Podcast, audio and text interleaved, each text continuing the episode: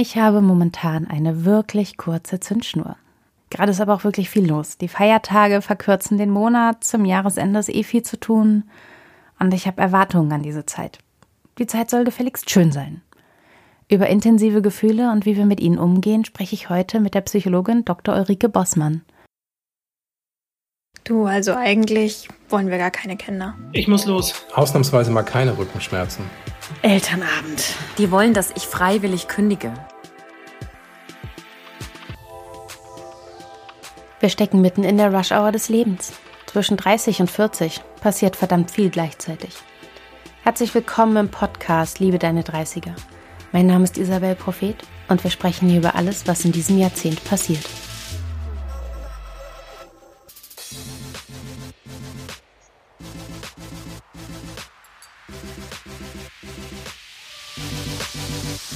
Ulrike, was hat dich denn zuletzt richtig sauer gemacht?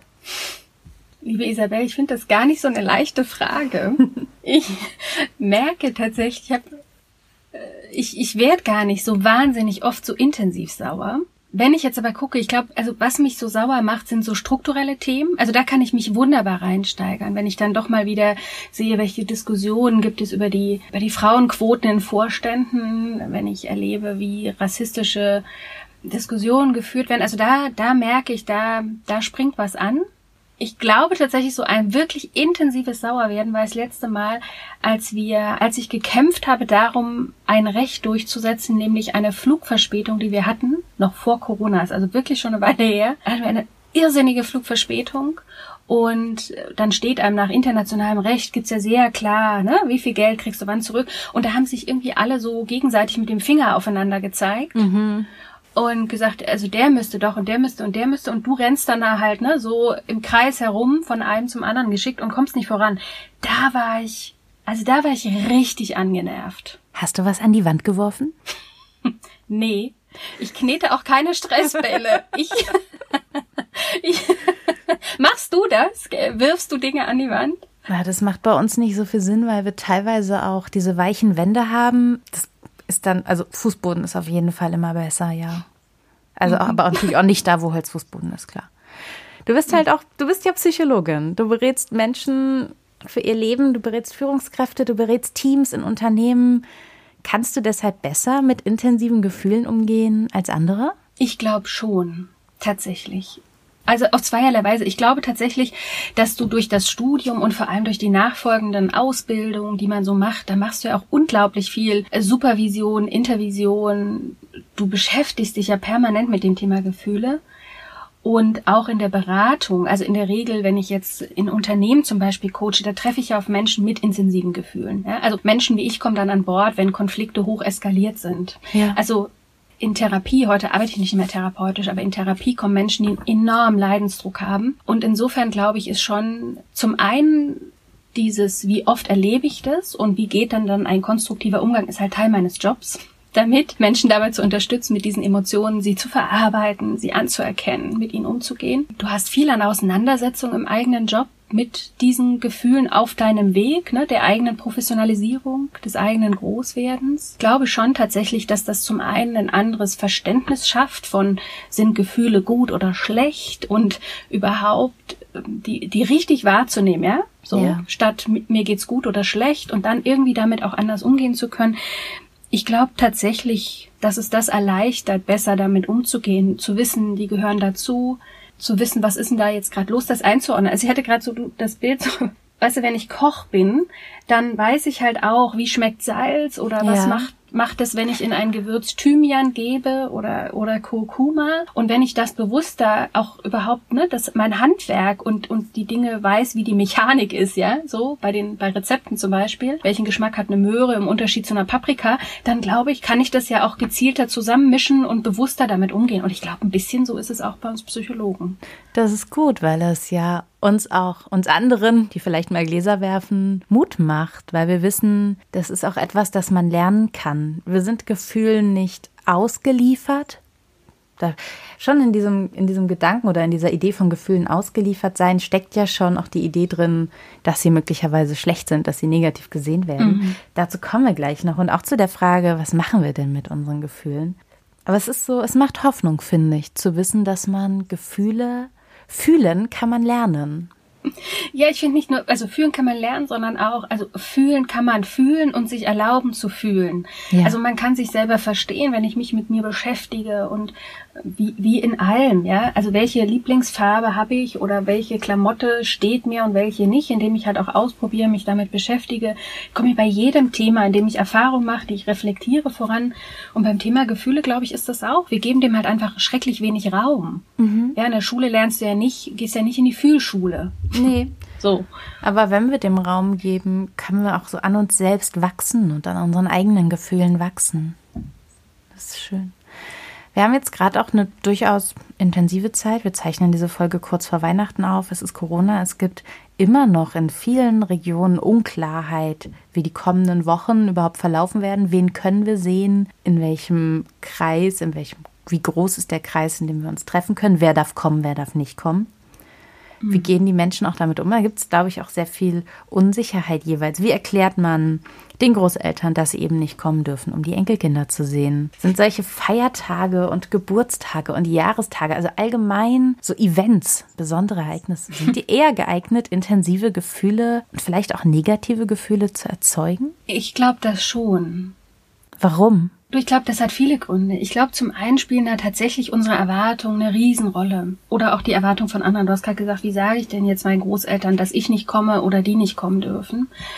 Und, oder auch also nimm jetzt, ne, jetzt haben wir uns so lange nicht gesehen, wenn wir jetzt im Moment über, über Corona sprechen, aber auch sonst. Tatsächlich ist es ja so verbunden, ganz oft solche besonderen Events mit, das möchte ich gerne als ein Highlight in meinem Leben, in diesem Jahr erleben. Das möchte ich besonders schön haben. Und überall da schon alleine, wo wir Erwartungen haben, die sich vielleicht nicht erfüllen, ja, weil es halt am Ende des Tages doch an Weihnachten sich wieder dieselben Menschen um dieselben Fragen in die Haare bekommen oder weil beim Geburtstag sich irgendjemand über das über den Kuchen, der ist nicht so gelungen, wie er sollte, das Geschenk ist doch nicht so toll angekommen, wie er hofft oder was auch immer. Je mehr Erwartung du halt hast, umso größer ist einfach zum Beispiel Enttäuschung. Also Enttäuschung ist nichts anderes als eine Erwartung, die ich hatte, ist irgendwie nicht aufgegangen. Ja. Und, und ich glaube einfach, dass wir uns darum auch mehr Erwartungen machen um solche Feiertage. Das erinnert mich auch so sehr an die Fernbeziehung. Ich hatte meine Fernbeziehung und es kriegt dann so einen Eventcharakter. Jedes Treffen, jedes Wochenende ist dann so mit so hohen Erwartungen, so vielen schönen Ideen verknüpft. Und dann hat man aber möglicherweise auch unterschiedliche Ideen und Erwartungen. Und da ist ja sehr viel Potenzial auch für Reibung.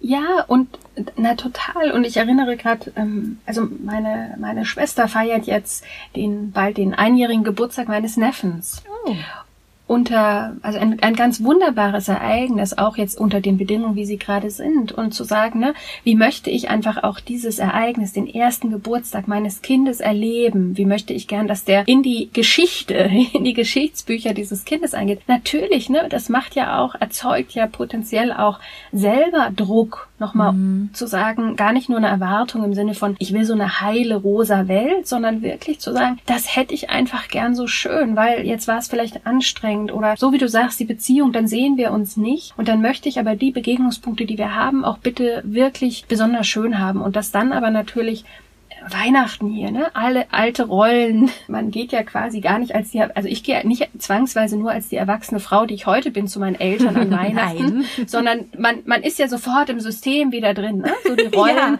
ja. die jeder so hat, äh, sind ja, also das könnte man ja als Stück auf die Bühne immer wieder bringen, unabhängig vom Alter. Und ich glaube einfach, dass dass ich dann, ja, dann ärgere ich mich darüber, dass es jetzt wieder so gelaufen ist, ich wieder in dieselben Fallen reingetappt bin. Also ja, ich glaube wirklich, dass solche Ereignisse einfach dazu geeignet sind, besonders viel negative Gefühle zu erleben. Aber dann kommt ja auch Level 2 und dann ärgert man sich darüber, dass man sich ärgert. Oder man ärgert sich darüber, dass jemand anderes sich ärgert. Und dann kommst du irgendwie auch so da rein, dass Gefühle plötzlich so verpönt sind. Sie sollen nicht da sein. Das gibt's im Beruf, das gibt's aber auch natürlich gerade bei so Familienevents. Warum streiten wir uns denn jetzt? Und dann streitet man übers Streiten und dann kommst du auf so eine Metaebene, die es nochmal schwieriger macht, überhaupt rauszukommen, weil du ja von der Sache weg bist. Mm. Ja, also insgesamt, ich finde das das auch, dass tatsächlich es total schön wäre, wenn wir Gefühlen mehr einen Raum geben würden. Ich finde, das ist, du sagtest das gerade auch im Job, im Privaten und ich merke das zum Beispiel, ich bin ja unter anderem auch in positiver Psychologie ausgebildet. Das ist eine, eine mir ganz am Herzen nahe Disziplin. Und da kriegen ja positive Gefühle einen ganz großen Raum. Und jetzt reden wir über intensive Gefühle und in der Regel assoziieren wir damit intensive negative Gefühle. Du darfst nicht mhm. wütend sein, du darfst nicht traurig sein. Da kommen wir gleich auch hin. Ich finde, das ist aber genauso bei positiven Gefühlen. Also man macht sie schon fast verdächtig ähm, im, im Unternehmenskontext, aber auch so, äh, wenn du so richtig ausgelassen äh, bist und begeistert. Ich bin wahnsinnig begeisterungsfähig und ich mache dann immer so meinen berühmten, mein Mann liebt ihn, so ein Höpfchen, äh, so ein, so ein Fröschchen-Hüpftanz irgendwie. Oh nur im Privaten, der wird niemals öffentlich zu sehen sein. So. Aber das,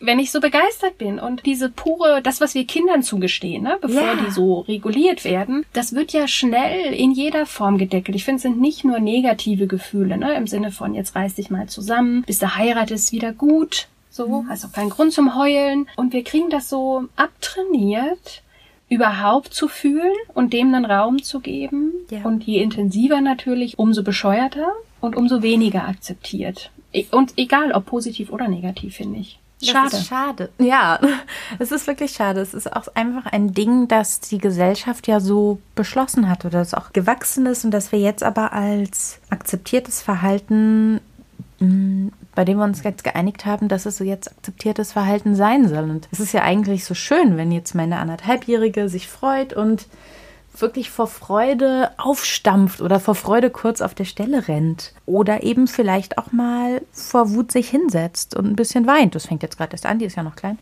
Aber ist das, ist auch ein Frauending, oder? Männer dürfen ja wütend sein, Frauen dürfen nicht wütend sein. Ja, also ja, ich glaube natürlich, dass es irgendwie für unsere Geschlechter echt unterschiedliche Rollenbilder ja insgesamt gibt. Ich glaube aber, dass also Männer eher noch wütend sein dürfen als traurig. Ja, ja. du bist eine Memme. Ja, stimmt. Tendenziell. Wobei sich das ja jetzt auch gerade dreht, ne? Also wenn du jetzt heute als Mann sagst, nö, also Wein ist jetzt eigentlich nicht mein Ding, kommst du auch schon wieder in den Verdacht. Auch wieder äh, falsch. Nicht, auch wieder falsch, als Mann es irgendwie auch nicht so richtig zu bringen, weil heute zeigt man ja seine schwachen Seiten. Mhm. Und aber ja, ich, also ich glaube immer, dass so bestimmte Gefühle, ne? Und Frauen, Frauen und Ärger ist tatsächlich eher schwierig in den meisten Fällen, ne? Weil dann, man will ja auch wird ja eher erzogen und eher auch tatsächlich wertgeschätzt, wenn man so groß wird, wenn man denn halt irgendwie auch so ein liebes Mädchen ist. Also das ist ja, weiß nicht, wie du da groß geworden bist, aber ich, also dieses so Liebsein hat ja schon irgendwie, ist ja, ist ja einen Wert für sich und sich ja. aufregen, da bist du ja schnell eine Zicke oder ja. eine, ich weiß gar nicht. Wut bei Frauen ist ein Zeichen von Schwäche, ne? Ja, ich glaube, Wut ist für mich bei Frauen eben ein, die, die ist unkontrollierbar, die hat sich nicht im Griff. Also das gibt ja, ja wirklich ganz fürchterliche, ne? Von hat die jetzt PMS und irgendwie ist halt gerade ne, hat die ihre Tage und ihre Hormone nicht im Griff, über ein bisschen Zicke und Überkandid, da gibt's ja ganz fürchterliche Sachen. Also mir gehen irgendwie ganz schlimme Begriffe auch durch den Kopf. Und, und ich glaube, dass also die Bewertung von außen, dass Wut nicht bedeutet, ich wahre halt eine Grenze. Ja, also nichts anderes ist ja unterm Strich Wut und Ärger. Also jedes Gefühl, das wir haben, ist ja wahnsinnig, wenn wir denn das Richtige, sozusagen es richtig adressieren, ist das ja eine, eine wahnsinnig wertvolle Information. Und ich bin mhm. wütend oder ärgerlich, wenn halt jemand ungebeten in meinen Vorgarten latscht. Ne? Also wenn jemand eine Grenze überschreitet. Und irgendwie, weiß ich auch nicht, haben wir gesellschaftlich offensichtlich eher das Gefühl, dass man das bei Frauen häufiger machen darf. Und wenn sie sich dann mal sagen, nee, halt, Stopp, dann stellen sie sich halt an. Ja, stimmt. Machen darf ist auch ein spannendes Stichwort, dass man, dass natürlich oft auch mit Frauen eher etwas gemacht wird oder etwas gemacht werden soll, als es bei Männern der Fall ist. Aber auch das Thema Grenze finde ich dann in dem Zusammenhang auch total spannend, weil wir uns ja auch abgrenzen müssen gegen Gefühle. Da kommen wir jetzt raus aus der, aus der Einzelperspektive hin zu mehrere Menschen mit Gefühlen. Ich kenne das total, mhm. wenn mir Menschen so nahe stehen. Ich habe einen total guten Tag und dann hat aber jemand, der mir wirklich nahe steht, schlechte Laune. Schlecht geschlafen, ist mhm. irgendwie mies drauf und das hält man dann so eine Weile durch und hält auch so dagegen und dann irgendwann bricht das aber zusammen. Und dann auf einmal ist die eigene Laune auch schlecht und dann haben alle schlechte Laune und ich äh, habe dann, wie gesagt, vielleicht auch eher die verkürzte Zündschnur und bin dann, obwohl die schlechte Stimmung gar nicht von mir kommt, doch die erste, die an die Decke geht. Und ich habe mich auch gefragt, so, wie kann man sich denn da in einem abgrenzen? Und ich meine damit nicht, geh, bleib weg von mir, sondern das ist ja immer noch eine Person, die nahe steht. Und ich glaube, das wird vielen Leuten so gehen. Wie kann ich mich vor dieser Emotionsansteckung schützen? Also ich glaube, erstmal an vielen Stellen psychologisch, heißt ja erstmal akzeptieren, dass etwas ist, wie es irgendwie ist und nicht so sehr dagegen kämpfen. Je mehr ich das nicht haben will, umso schwieriger ist es ja. Und ich glaube wirklich, je je sensibler ich bin, ne? je eher ich, also nimm jetzt das, das Phänomen von High ähm, high sensitive person, ähm, die, die einfach sehr stark ne, Reize auch wahrnehmen. Aber selbst wenn ich das nicht bin, dann sind wir natürlich soziale Wesen. Das heißt, erstmal, ich glaube wirklich, das ist wichtig zu kapieren, die, das passiert halt. Es gibt Spiegelneuronen. Wir sind darauf programmiert, weißt du? Also, wenn ich dir jetzt in die Augen gucken würde, mitzukriegen, wie geht's dir, dass ich darauf reagiere, das sichert nicht nur jetzt evolutionsbiologisch über unser Überleben, sondern auch bringt ganz viel Angenehmes mit sich. Und ich glaube, dass erstmal deswegen diese Ansteckung ein Stück weit normal ist. Also das zu normalisieren, glaube ich, dass es nichts ist, vor dem man sich so wirklich schützen oder dass man so ganz vermeiden kann. Ich glaube, mhm. das ist erstmal wichtig, weil das nochmal eine andere Sensitivität für einen selber gibt. Und also was mir selber hilft in solchen Momenten, sind zwei Sachen und ich guck mal gleich, ob ich das auch Klienten empfehlen würde. Aber ich fange mal bei mir an. Ich also zum einen, ich glaube tatsächlich, dass es total erstmal wichtig ist, sich nicht in irgendeinen Strudel mit reinziehen zu lassen. Ich sage ganz oft, Empörung ist folgenlos, weil was ganz oft passiert ist, da ist jetzt nicht nur jemand, der atmosphärisch sozusagen ne, mies drauf ist, sondern der kotzt sich dann aus, der der sagt dann, was alles blöde ist und wir sind sofort verführt, damit einzufallen, weil ja auch vor allem wenn wir den mögen, noch dreimal und dann uns sozusagen damit gemeinsam hineinzuschrauben. Und ich glaube, das schon mal nicht zu machen, macht echt auch einen großen Unterschied für diese Ansteckung. Ja. Ich glaube, außerdem hilft sehr sich, also bei sich zu sein, sich immer wieder so, also zu zu zentrieren. Ich habe jahrelang Squash gespielt und für mich ist dort ein Bild etwas, was ich im Squash kapiert hatte, etwas, was auch für Gefühle und so Ansteckungsmechanismen total hilft. Ich bin nämlich am Anfang wie der Hase wirklich, also in diesem Raum umhergeschickt worden. Das war Wahnsinn. Ich weiß nicht, kennst du Squash? ja. Man steht in einer Box und man spielt an drei Wände mit einem Partner und spielt den Ball immer über die Wand, ne? Und es ist ein unfassbar schnelles Spiel. Es sind auch so harte kleine Bälle, ne? Mhm, genau. Also im Grunde kannst du jede Wand bespielen. Du bist wie in so einer Box, wo du quasi eigentlich gefühlt beschossen werden kannst. Du musst halt immer nach vorne spielen ähm, und die Wand vorne muss mal berührt werden, aber der Ball kann überall dahin rennen. Und am Anfang rannte ich wie ein Hase da, äh, bis ich irgendwann kapiert habe, es gibt wie so eine T-Linie, auch beim Tennis oder so, ne? Also gibt's hier. Und an diesem Punkt, das ist der Punkt, wo du möglichst jedes Mal, wenn du den Ball geschlagen hast, hinrennst. Weil dann stehst du in der Mitte des Raums und von dort mhm. aus hast du, egal wo der Gegner hinspielt, die größte größte Wahrscheinlichkeit, weil halt die kürzeste Strecke den Ball zu bekommen. Also ne, anstelle da stehen zu bleiben in der letzten Ecke, wo du halt gerade hechelnd ja. hingerannt bist. Und dieses Bild ist für mich ein Sinnbild für wie grenze ich mich ab, dass ich mich immer wieder selber zentriere und sag, in diesem Moment gerade, also wie will ich mich gerade fühlen? Und ne, also so ein Stück weit nicht einfach sich, der Ball kommt halt, das Gefühl des anderen und du bleibst dann da halt stehen und gehst so mit, sondern zu sagen, ich stelle mich gedanklich wieder auf meinen, auf meinen Mittelpunkt und zentriere mich. Ja. Ich brauche also eigentlich gar keine Grenze, sondern ich brauche vielmehr einen Ort, der sowohl stabil ist als auch emotional gut im Zentrum so steht, dass ich mit verschiedenen Dingen umgehen kann. Ja, unterm Strich ist es das ich glaube schon, dass du, so wie du sagst, gibt's auch eine, also wie kann ich mich abgrenzen?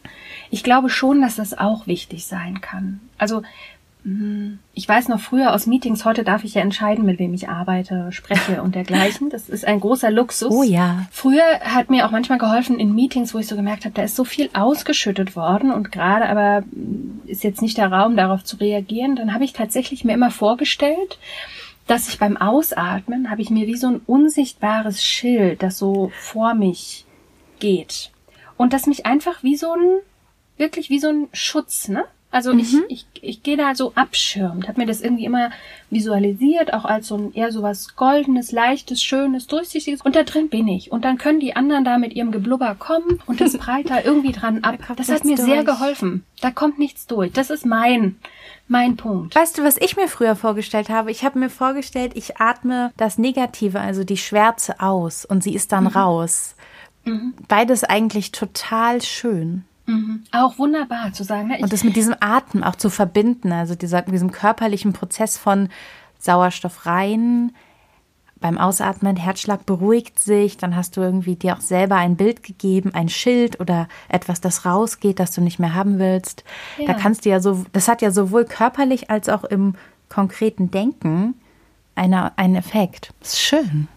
Total. Und auch was du gerade sagst, ne? Was einatme, also ich atme vielleicht ein Gefühl ein, das ich möchte und ich atme was anderes aus und lass das so los. Ich glaube, ich glaube, das ist wichtig. Ich glaube wirklich, bei Gefühlen kommen wir sonst ganz schnell auch in so einen Kampf. Und jetzt sind wir vielleicht bei deiner Eingangsfrage, können Psychologen oder, oder ich irgendwie anders mit Gefühlen umgehen? Was mir schon ganz schnell und ganz oft, ich glaube mittlerweile intuitiv in solchen Situationen auch passiert ist, ich habe sofort vor Augen, eher aus so einer mitfühlenden Perspektive, ähm, was ist denn da gerade los bei dieser Person? Und komme dann, glaube ich, wahrscheinlich auch, weißt du, in einen anderen frage mich gerade, ob, ob man dann auch in einen anderen Kontakt kommt mit dem, der da gerade so rumätzt oder müde ist oder schlecht geschlafen hat, dass ich einfach so denke, Mensch, also irgendwie, das tut mir so leid für die Person auch. Also so, ich kann da so mitfühlen, wahlweise, wenn ich mir vorstelle, ne, da hat jetzt jemand einfach wahnsinnig schlecht geschlafen oder hat gerade Sorgen oder, oder mhm. ist verärgert, dass ich ähm, so diese denke, ja, das ist auch echt schwierig für dich und dann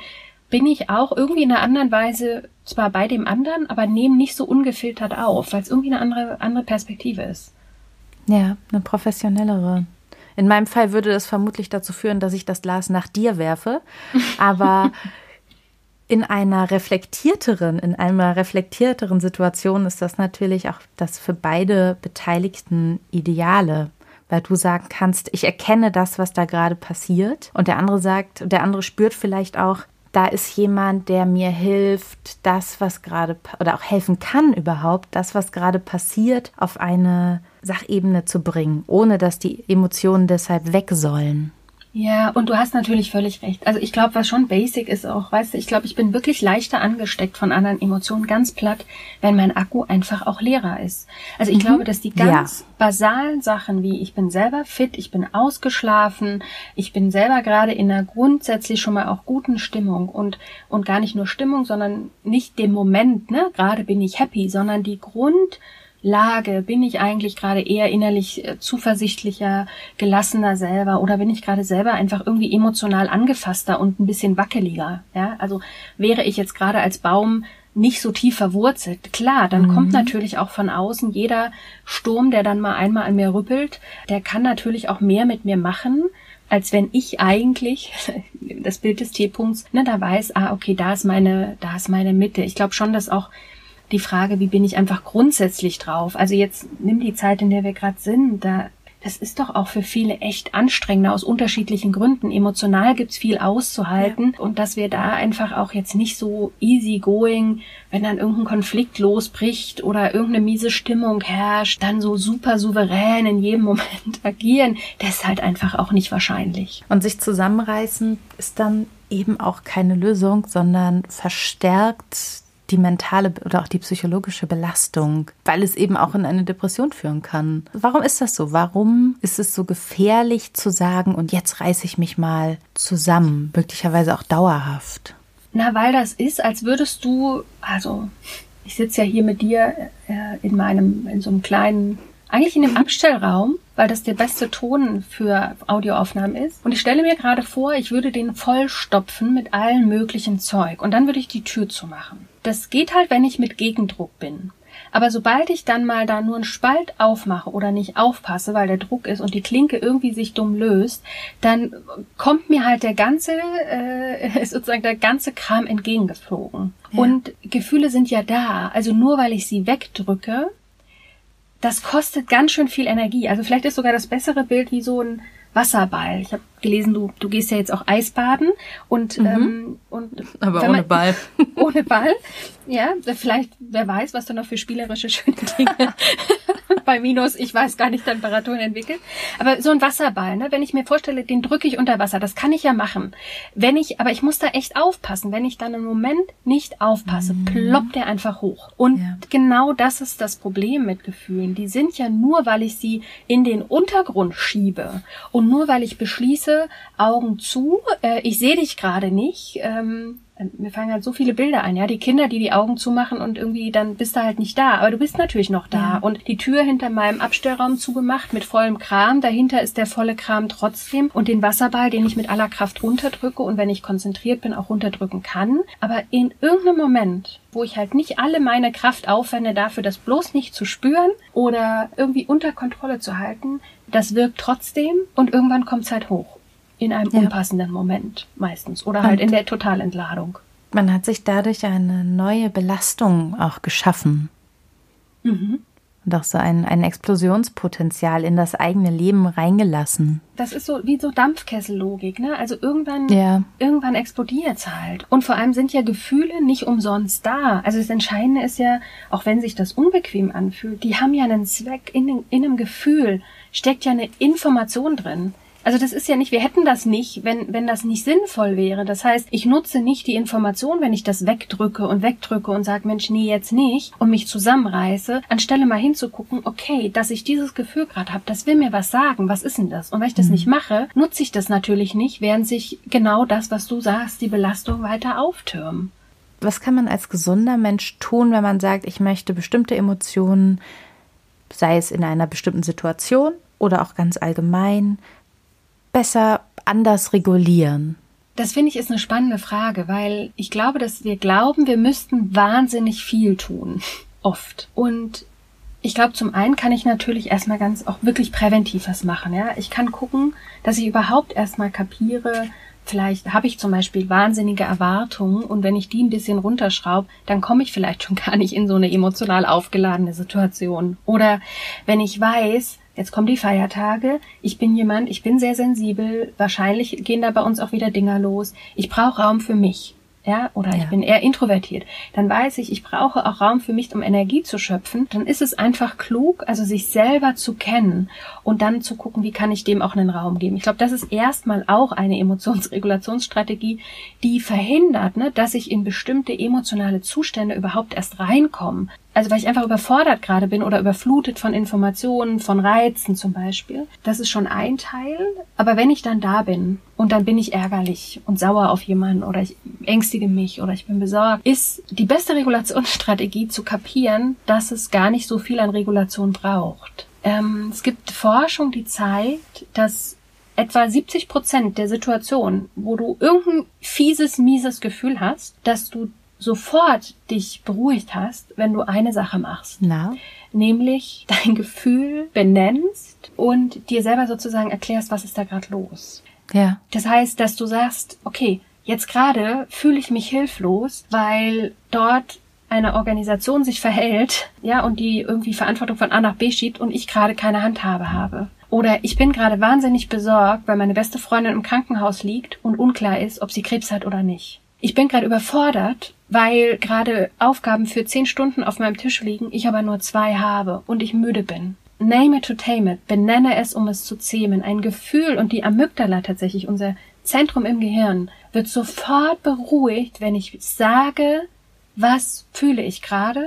Also die Blaupause ist, ich bin gerade Punkt, Punkt, Punkt oder ich fühle mich gerade Punkt, Punkt, Punkt, weil Punkt, Punkt, Punkt. Ja, das tun wir ja in der Korregulation von kindlichen Gefühlen auch.